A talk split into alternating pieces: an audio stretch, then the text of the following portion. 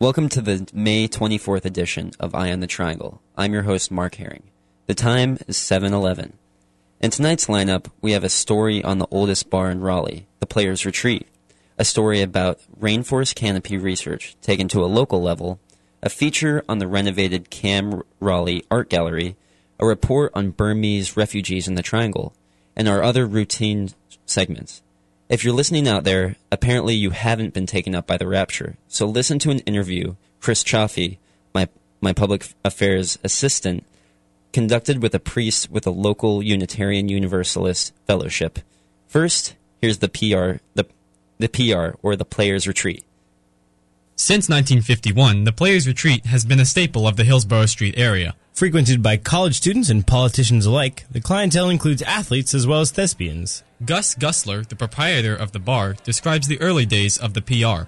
It opened in 1951. Bernie Hanula played football for Wake Forest and then was played pro football for the Chicago Cardinals. And he and Mickey opened the place up. And originally, the interesting is the Players Retreat was not meant to be like sports. It was the people from Thompson Theater at NC State that came here. That's where the name came from. Originally was the Players Retreat. Down in 51, it was down where the Wolf Mark is, right down at the end of the street, right at the end of campus. It was there for 10 years, and then it moved in here in 61, and it's been here ever since. Gusler, as a college student, first set foot in the PR in the early 70s and hasn't left since. This is the first bar I came to when I came to state in 67. The first beer I ever drank in Raleigh was in the Players Retreat, 1967. I, uh, my senior year, when I was senior vice president, I was a cook here. So I, I cooked uh, 71, 72 here and got to know the original owner. About five years ago, back in November, uh, the building changed hands. The second owner, Pete Gerald, had it. They tripled his rent. And when that happened, Pete just said he just couldn't do it anymore because the, the, business was way off. It was just wasn't doing well at all, and he was at the point of having to make a decision on possibly closing it. And he called me and said, "I would rather close it than let somebody come in and screw the place up. It's the PR. You, it's just history. You can't change this." And he said, "I know you'll keep it the way it's always been." And I said, uh, "I'm a lawyer. I, I I like spending time in bars, but I have no idea how to run one." and I've got no cash right now. I can't afford to buy a bar. He said, You haven't heard the deal yet. I said, I don't care what the deal is. I can't do it. Basically, he did a deal that was, it, there was no way I could say no. That was five years ago, and we're, I, I added liquor. There had no liquor by the drink then. He only had beer. He had white Zinfandel was the only wine he had, which was a dollar ninety nine a bottle. That was the wine that was here, and it was beer. So I came in immediately, put in liquor and I immediately took all of the white Zinfandel, boxed it up, and gave it away because I was not going to serve it. I'll never have white Zinfandel here ever. And it's not just college students either who frequent the Players Retreat. All kinds of folks stop by to get a drink or a bite to eat. 80% or 75% of the people that come here are politicians, college professors, doctors and lawyers and business people. You have some bars in town where if you go, it's just nothing but college students. You have some bars you go to in town, there's nothing but, you know, people are not college students. And here you get a blend, which is, I think is kind of cool. This has always been a place from day one that anyone could come here. You see a college kid sitting there, you know, come from class, and next door is the governor. Sitting the next table is the governor sitting there having lunch. You know, we've got you can see guys sitting there that looked like they may have slept under the Morgan Street Bridge, drinking a dollar and a half PBR, and the next table next to, to him is a couple who's sitting there dressed to the nines, you know, drinking Silver Oak and eating a steak, and they're and they're going to the, the symphony. It's just it's always been that way, and everyone's always got along. Gus explains that everyone has always gotten along because of his famous rule. The rule here has been since the place opened if you get in a fight, you're permanently barred. You can never set foot in the PR ever again. So we don't have fights. We don't have problems. Even though we've got such a wide range of people, you would think maybe there would be some tension. There's none. Uh, Bernie's rule was if if you come in and you start a fight with me and you hit me, you get thrown out. If I hit you back, even though I'm defending myself, I get thrown out and can never set foot back in here again and that's always been the rule, and it's it will be the rule as long as I own the place. I've only had two people I had to throw out. I had a guy get in a fight here with the first year I had it with one of my cooks, and it happened right outside. They knocked over a pitcher of beer on these two lady professors from state. I immediately fired the cook and threw them both out. They've never set foot back in here again. Throughout the years, the Players Retreat has seen some amazing things take place inside its walls. A number of years ago, the North Carolina Senate, I mean House, did a deal where they wound up having a joint Republican and a Democrat split speakership of the House. That deal was done in booth eight. Jim Black and Morgan sat there with Bill Culpepper, the rules chair of the state house, and they, they cut the deal to have dual speakership. That was that was history. I mean, it was just unbelievable that happened there. Thanks to Gus's hard work, the PR has also been recognized for its wine list in Wine Spectator magazine and also now has a very impressive selection of scotch. The first thing I wanted to do was add as many scotch as I can, and we do have the largest selection on the East Coast. We have 66 single malt scotches right now, and I love wine. We started doing a wine list, and then I sort of just sort of got more into it. The PR is also going green by instituting a carbon neutral policy. We're carbon neutral. We basically we work with a company called uh, Native Energy out of up in New England, and we've fed them all of our information on how many trucks come in a day. I mean, you, this carbon neutral, you can't really be if you go. You could take. Let's put it this way: for every bit of carbon that we generate here, we buy offsets and wind farms and things, methane recovery facilities to neutralize what we do. Last year, we invested in a methane recovery facility from a dump outside of Chicago from the 60s, and this year we're investing in a wind farm. From carbon neutrality to world class wine, the Players Retreat is more than meets the eye. And according to Gus Gusler, that's the way it should be. We are a dive bar with some class. For Eye on the Triangle, I'm Chris Chaffee. And I'm Nick Savage.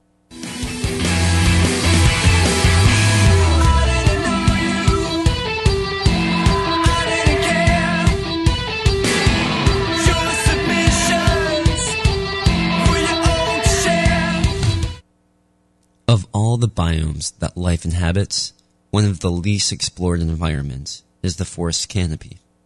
North Carolina based scientist Dr. Meg Lowman first experimented with climbing into rainforest canopy in the late 1970s, and she's been in and out of the heights of the forest ever since. Now working for the North Carolina Museum of Natural Science, Lowman coordinated with NC State to teach a canopy research workshop between May 11th and 14th. I talked with event organizer and entomology graduate student Andrea Lucky, who claims that even North Carolina has a lot to offer in canopy biodiversity. There's so much unknown right around here, and I think we found that through a number of researchers, both in biology and entomology, um, forest science. Uh, we have a number of groups here on campus that are studying ecology and evolution and have found pretty amazing discoveries right here in Raleigh. So even though the rainforest and you know, the tropics is amazing, there's lots to discover, but there's quite a lot to discover here. In fact, we found not just new species around here, we have a number of unnamed ant species that occur here. We found a new invasive ant species that had never been documented before. We found I'm talking mostly about ants because that's what my lab works on. But we have a number of species that have done interesting things or we didn't know existed in this area before. And I bet you during this survey, my, my supposition is that we will find at least one, if not many more, new species that are undescribed here in Raleigh in tree canopies simply because people haven't looked before. I am the organizer of the Canopy Workshop, which is the workshop in canopy biology, which involves three days of climbing training for educators and for research scientists in biology. And then we are going to culminate our workshop with a Sunday kids climb out at Blue Jay Point uh, County Park, in which we'll get a bunch of fifth graders to have the experience of climbing up some trees and talk to them a little bit about canopy science. So you explained that there's going to be instruction with how to do research in the canopy and climb. So is that going to involve people harnessing up and climbing? Absolutely. That's what the workshop is focused on. Um, how to sa- safely get into the trees. So, all the equipment, all the um, assessing trees, safely climbing in the trees, um, and what sorts of techniques you could use once you're up there for moving around in the trees. The workshop hosted a number of experts in the canopy research field, and Dr. Steve Yanoviak of the University of Arkansas came to talk about his research involving ant species that live in the tree canopy. These ants that he has studied in Central and South America have the ability to glide back to trees if they've fallen off a branch. My name is Steve Yanoviak. I'm an assistant professor at the University of Arkansas in Little Rock. And today I was speaking to um, the participants here in the Department of Biology and Entomology regarding my work on canopy ants in the tropical rainforest. Dr. Steve Yanoviak didn't start in the canopy studying ants originally, but rather first climbed off the forest floor to track a different species of insect.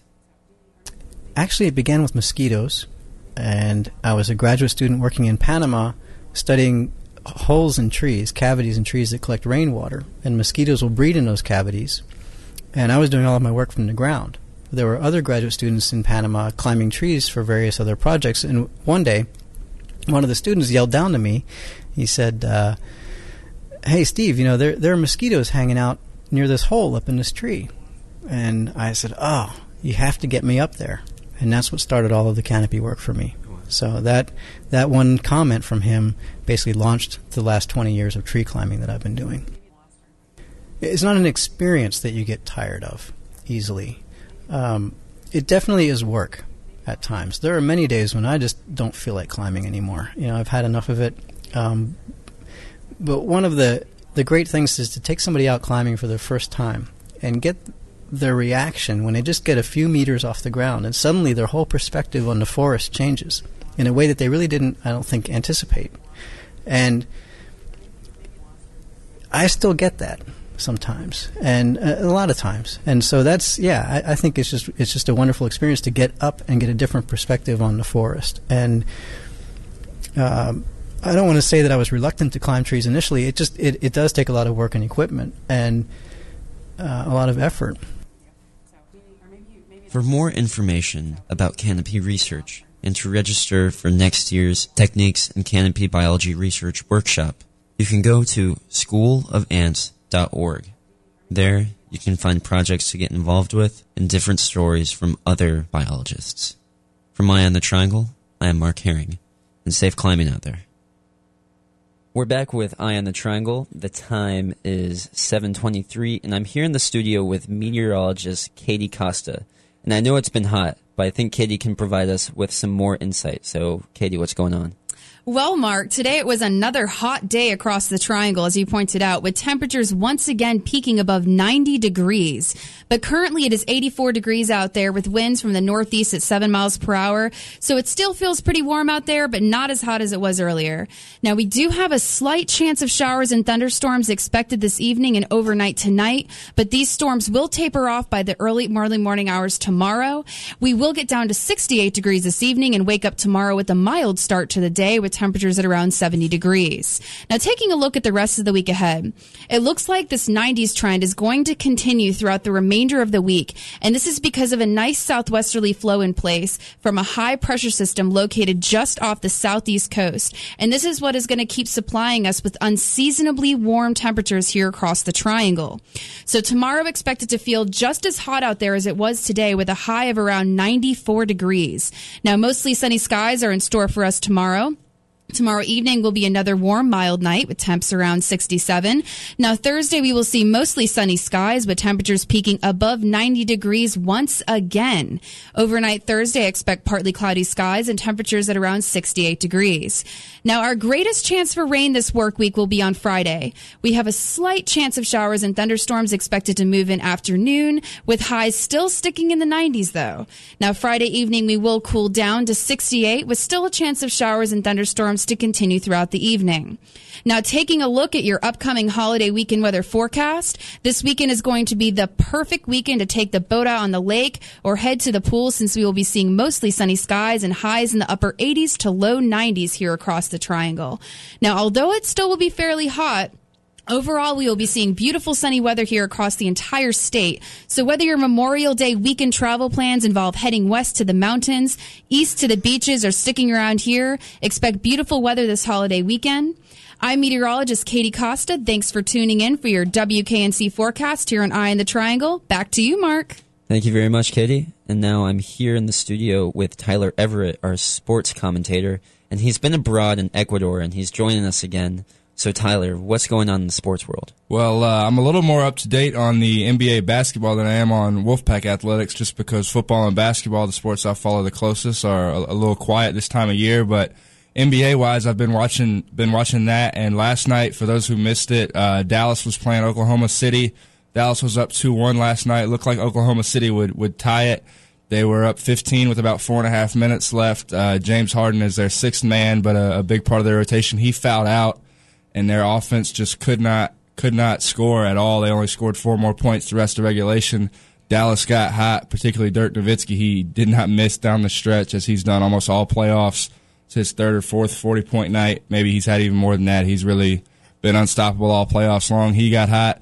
They tied it, went into overtime. It was clear going into overtime that all the uh, momentum was in Dallas's favor, and Dallas uh, beat Oklahoma City last night in overtime.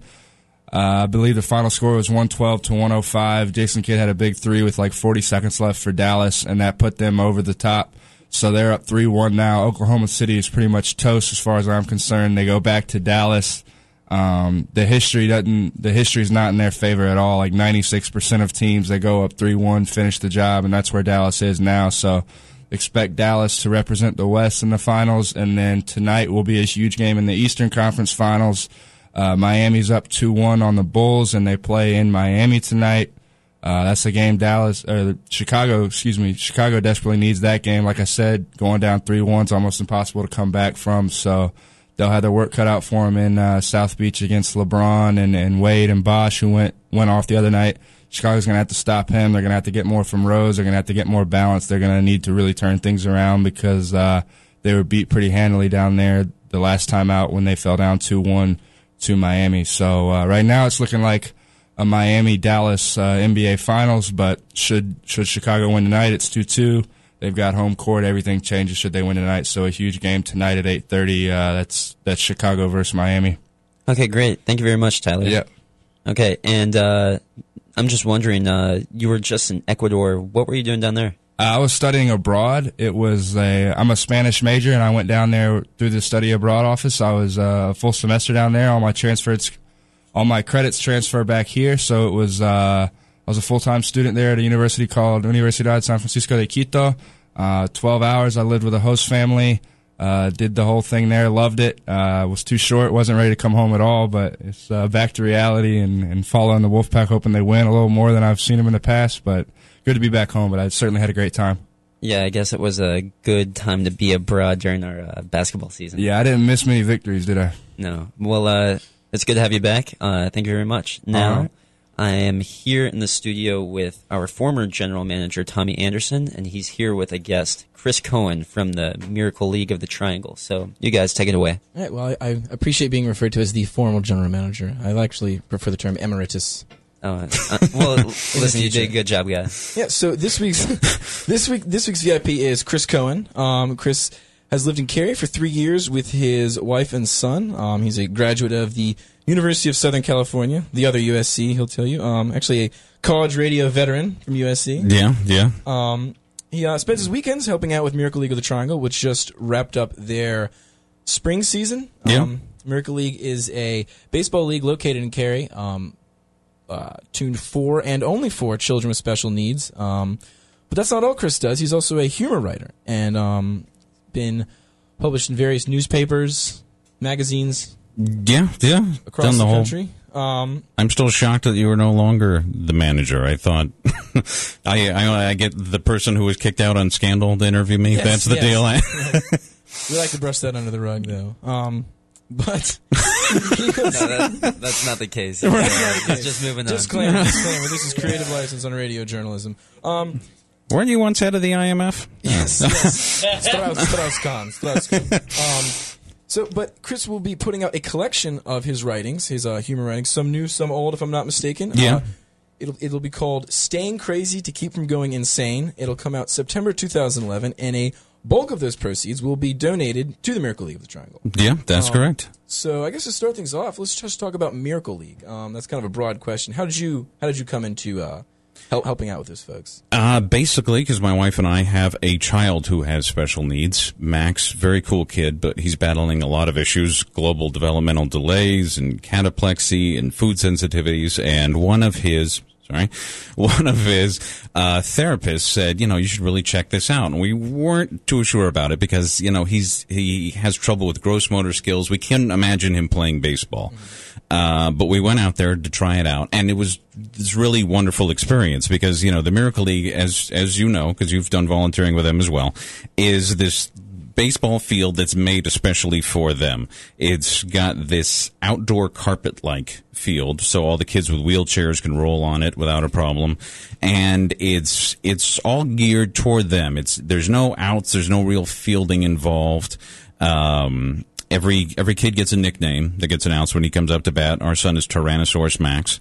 Every kid gets a song that gets played that they get to choose, and and it spans the whole spectrum. One one girl has Wheels on the Bus that gets played when she comes up to bat. Another kid on my son's team chose ACDC's Highway to Hell. So and it just makes for uh, this great fun time. It's it's just all about having fun. I baseball for me was just a horrendous experience as a child. Basically, it was you know uh, waterboarding with uniforms was kind of the vibe that I got from it. You know, Picking whereas daisies in the outfield, putting them in your hat. yeah, Well, no, it's just you know mainly you know uh, grown-ups threatening you with you know uh, uh, um, it's it's where I learned most of my swear words basically. Just hearing people just scream at me all day long. This is fun though. This is just about having fun playing baseball. Kids get up to bat, they get to play, and it's their their chance to play baseball when otherwise they wouldn't have that opportunity. and probably enjoy it a lot more than you and I did. Yes, yes, definitely. Um, so, how, how long have you been involved with Miracle League? Uh, about two years now. Uh, started out, you know, again, just as kind of the nervous parent sitting in the stand, and then uh, we've gotten more and more involved. My wife does a lot of fundraising for them, and I now uh, announce the games and, and help out with the music and all that kind of stuff.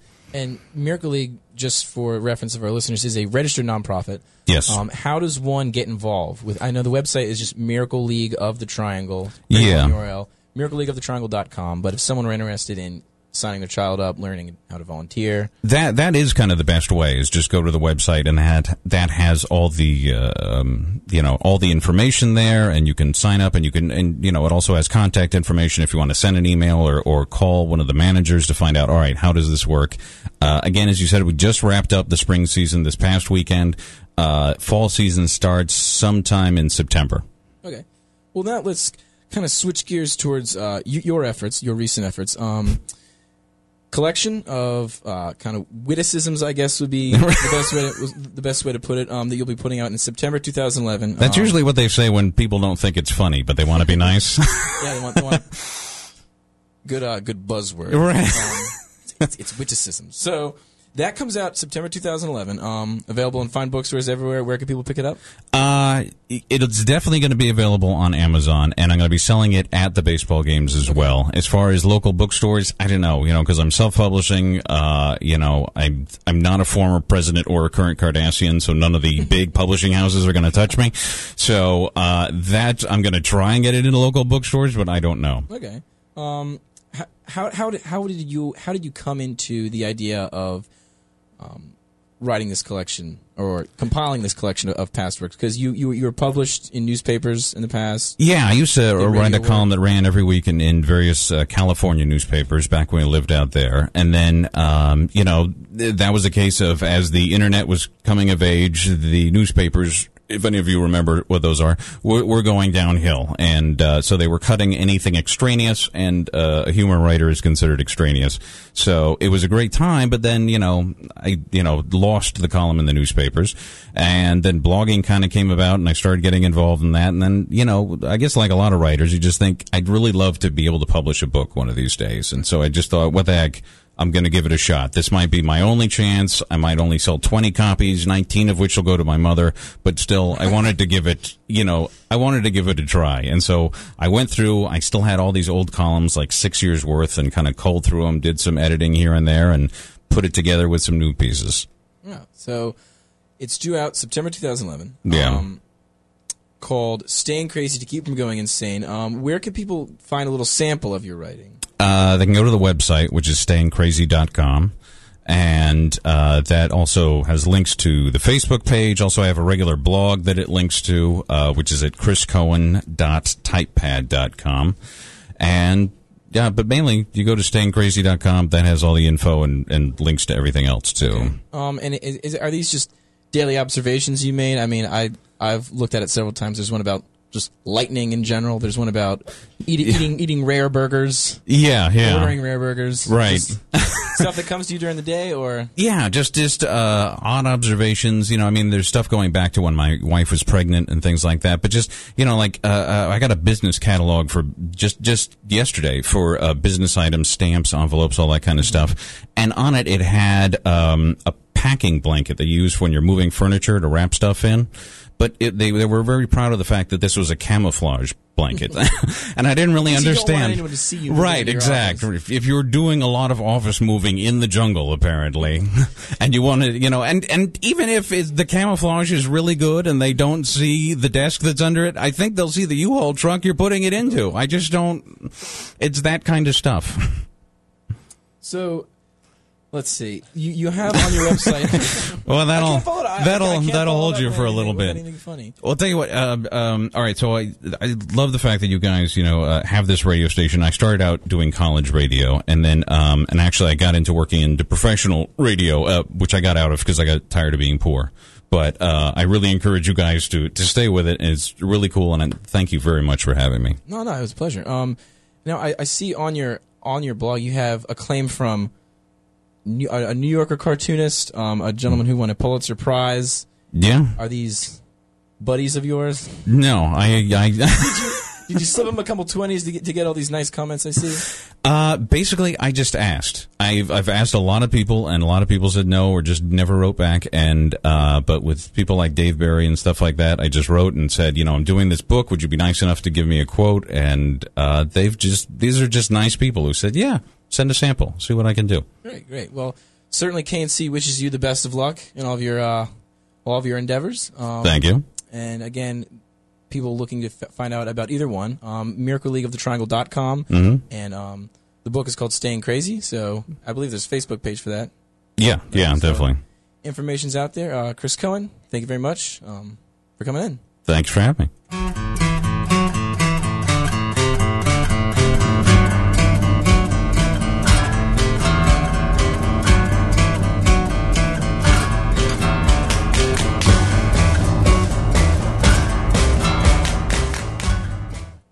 That was Staying Crazy with Chris Cohen and Tommy Anderson. Now, we have a few stories left, including an interview from the beautiful new Cam Raleigh Art Museum, a report on Burmese refugees in the triangles, in the triangle, and the situation of the rapture or the rapture that didn't happen. So, here's an interview I conducted with Kate Schaefer from the Contemporary Art Museum. Okay, so could you briefly introduce yourself and explain your role here at CAM? My name is Kate Schaefer, and I'm the Gallery and Exhibitions Manager at Cam Raleigh. I am basically the exhibitions department at Cam Raleigh. We have a very small staff, um, including myself, our executive director, Elysia Borowy-Reeder, and we have an education staff and a development staff and a visitor services staff. Okay, and so CAM has been closed due to renovations. And so could you explain just a little bit of the background history of that sort of process and how you got involved with CAM uh, two years ago and the significance of this reopening? Well, we have owned this building for many, many years now, and there have always been plans for it to be renovated. Um, and it's basically been a long time coming, but through um, many private donations and a tax credit deal that we did last year, we were able to finally raise enough money to for our capital campaign to do the renovations on the building. Um, the building is a 1920s warehouse and has been used for many, many things. Um, and now we're so excited that its new home is going to be a non-collecting museum of contemporary art and design. Okay, great. What can art aficionados uh, expect to see in this grand opening, and what exactly do you guys see yourself doing in the future? Well, our mission is to bring contemporary art and design to the community, and we are part of the College of Design. Um, our, we're a partnership between the College of Design, NC State's College of Design, and the Contemporary Art Foundation, which is a private 501c3 um, made up of members of the community, and the two of us together make Cam Raleigh. Um, we have an educational mission um, as well one of the really neat things about our space is that it's so open and you can see all the gallery spaces at the same time. And because of that, we'll never be able to hide our process. And we're really excited about that. That's part of what makes us different from other spaces. Um, we'll have exhibitions on a rotating schedule, so there will always be something open. But it's likely that you may come and visit here and be able to see something being installed or being taken down, and we take the mystery out of that a little bit. Okay, so it's more about transparency with viewing art. Yes, that's part of it. Um, also, just the work that we show in general, we're focused on contemporary, which is is new. It's right now um, it's now and nearing. So the works that we bring in, um, you know, may not have been shown anywhere else. They might have been shown somewhere else. They might be um, by an emerging artist. We're having a series in our independent weekly gallery, which is the lower level gallery in the building, that's dedicated to emerging artists. Um, emerging meaning they are emerging on the national stage. Okay. And contemporary art is you know is a huge um, sort of it's its own universe, and there's so many things going on. But at CAM, are there certain things that you guys are looking at in emerging artists, um, or certain pieces that you think would really go well with the exhibition? We will show all sorts of artwork. Um, even just this first year is a demonstration of that. Our first exhibitions, our, our um, installation artwork, and our second major exhibition, which opens in September, is a major design show um, called Deep Surface Contemporary Ornament and Pattern. And it involves um, you know 50 plus objects from designers all over the world and will be a more traditional looking museum show as far as having objects and vitrines and pedestals compared to our opening exhibition which is Dan Steinhilber um, a show entitled Hold On Loosely and Naoko Ito in our Emerging Artists series um, in a show titled Urban Nature. They both are more traditional fine art um, installation artists the reason that they were chosen to be our inaugural exhibitions is because of their use of materials and their concepts about their work. They both work in common, everyday manufactured materials. And we felt that that spoke to the history of our building as a produce warehouse um, so this building was built in the 20s, and it would hold house produce that would come in on the trains. Um, it's it's a cold storage facility, and the produce would get shipped out in boxes and trucks and distributed throughout the city. Dan Steinhilber was really interested in that concept because, as a contemporary art museum, we're kind of still doing that. We bring in new work we keep it here, we preserve it, we take care of it for a period of time, and then we put it back out into culture. And he really liked that um, conceptual connection between the shipping warehouse and an art museum.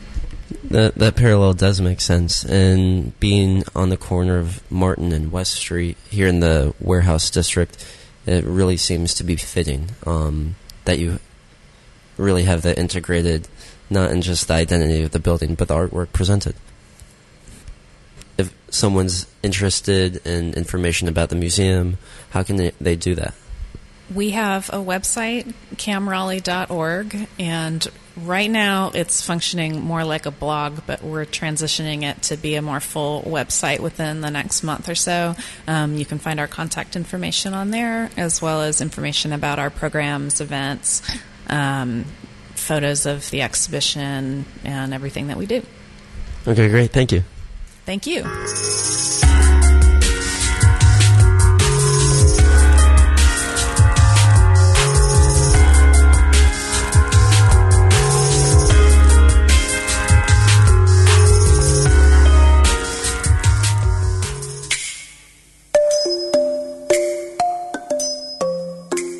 Southeast Asia of the 1960s and 70s is characterized by the strife that its people endured.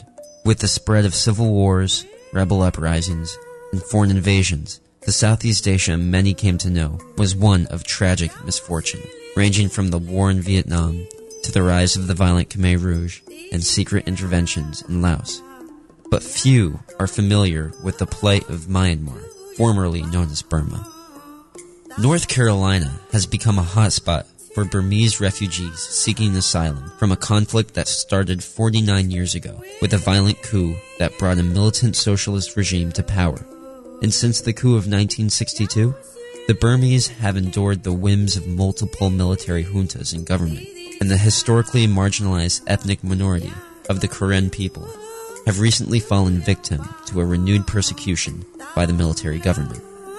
Recent numbers of Burmese refugees living in the Triangle have grown considerably since internal conflict that worsened in Myanmar in 2007.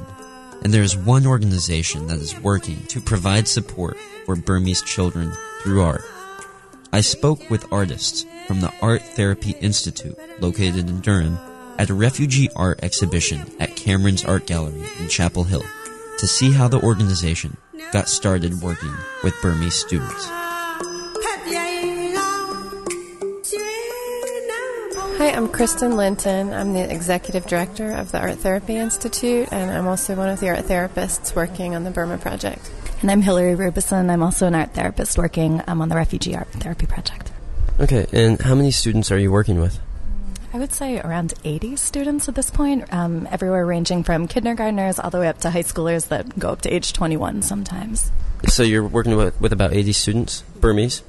Yeah, they're, they're refugees from Burma. They're from different um, ethnic minorities. A lot of them are Karen, which is an ethnic minority um, that's been being sort of persecuted in Burma right now. Um, we work with some actual Burmese students as well. So I think right now there's over a thousand um, refugee families in the Triangle area. So we work with a significant portion of them at this point because not only are we working with the kids, but you know we do intakes with the families. We have a women's group working with the mothers. Um, so we've pretty much reached out to a lot of the community. How has art been used in therapy, and how has it sort of let these students express things that were that they're probably trying to repress? Well, in general, the language barrier has been a big difficulty for the students because it's hard for them to express anything in English.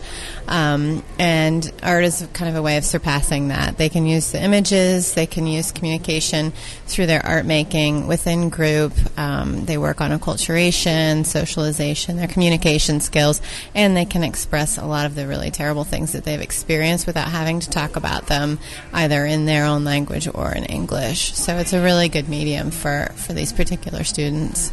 Okay. And um, are there any particular uh, recurrent themes or trends that you've noticed in some of the artwork?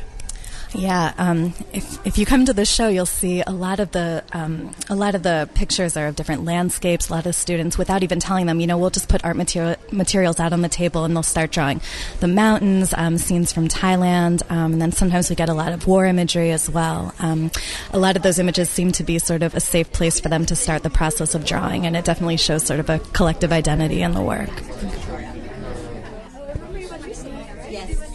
One of the Burmese students, named Zan Po, had his work featured in the show, and with the help of his mentor Mike Burkett, he was able to explain his personal history and his artwork. So Zan came to the United States through his aunt and uncle. And Zan was in a refugee camp since he was nine years old, correct, Zan? And uh, his dad still lives in Burma. He's 75 years old, but Zan hasn't seen him in about 10 years, and his uh, he's living right now with his aunt and uncle uh, in Chapel Hill. Zan, how long have you been in the country? Um, two years. Two years. Okay. And do you go to Chapel Hill High School? Yes, sir. And um, could you talk about your uh, your picture of getting an A plus? Yes, I mean, I hope my future will become better, and uh, I think I had to keep the stu- study. That's why I, I guess the A plus. Yeah. So the picture is talking about a successful future. Y- yes, sir. I understand. Zan's a beautiful young man, and he works hard and does all what all he needs to do to be successful. Great. Well, thank you two very much. Thank, thank you so much.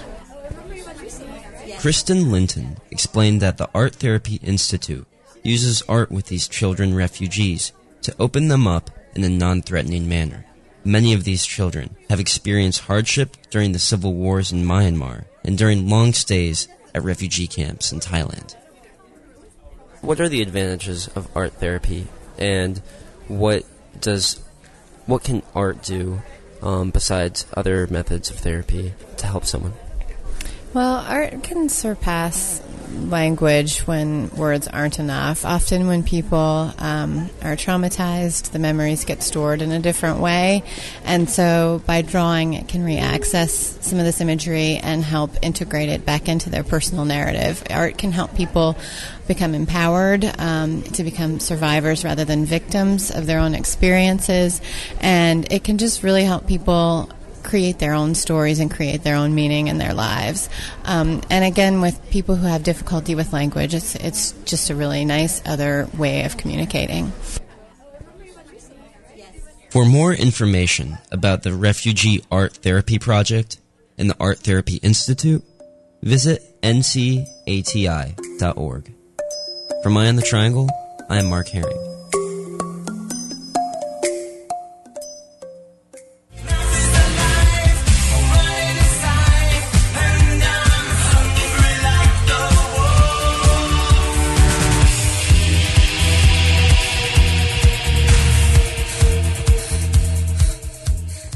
I'm sitting here in the basement of the Unitarian Universalist Church here on Wade Avenue in Raleigh with uh, Tom. Tom, give us what you do here.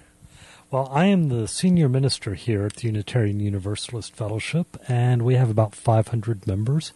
I am actually going to be retiring at the end of this month, and we'll have a new interim minister come. But as far as uh, what I do, it is what you would expect any minister to do in a congregation of this size. It's a bit of preaching, it is pastoral care, it is classes, it is lots and lots of committee meetings, of course. Um, we do it all here. It's it is a growing, thriving congregation.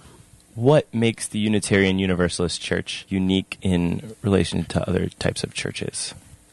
Well, we are truly a multi faith community. And when I say that, I mean that we have people who are liberal Christians. We have people who are, you might even call them devout atheists. We have people who come from Buddhist and Taoist traditions. We have self described pagans. It is a truly ecumenical community in the truest sense of the word. Describe in brief detail the ideologies of the Unitarian Universalist Church and what makes you guys unique compared to, you know, my old Catholic family or something like that. Well, we have no creed and no dogma. We rely very much on the individual journey, each person's experience of what is true. While we do draw on various scriptures, both Jewish, Christian, um, Buddhist texts as well, we see them as a fount of wisdom, but not necessarily the literal truth. So, what is the truth then? That's a wonderful question. I don't know that there is any universal truth that has always been true and always will be. One of the things which we teach is the idea of the interdependent web of all existence. That is, that everything is connected to everything else. And if that is the case, then everything must eventually change. Change is the only constant, you might say. And if change is the only constant, then perhaps that is the only truth. That whatever is true now will, in some ways, not necessarily be true in the future. It may not have been as true in the past. So let's talk about truths here for a minute, or perhaps untruths. The 21st of this month, according to NPR and various other sources, the rapture was supposed to happen. Now, I guess since you're still here, maybe not because I'm still here, however, clearly the rapture has not happened. Now, what's the fascination with the end times and the apocalypse? Well, I think people have always had a fascination with death. And there is this sense of what does existence mean? And will existence ever come to an end? I think for many of us, we are fascinated and very afraid when we're faced by the prospect of our own death. If you multiply that by the death of a world, then it becomes, of course, an object of great fascination.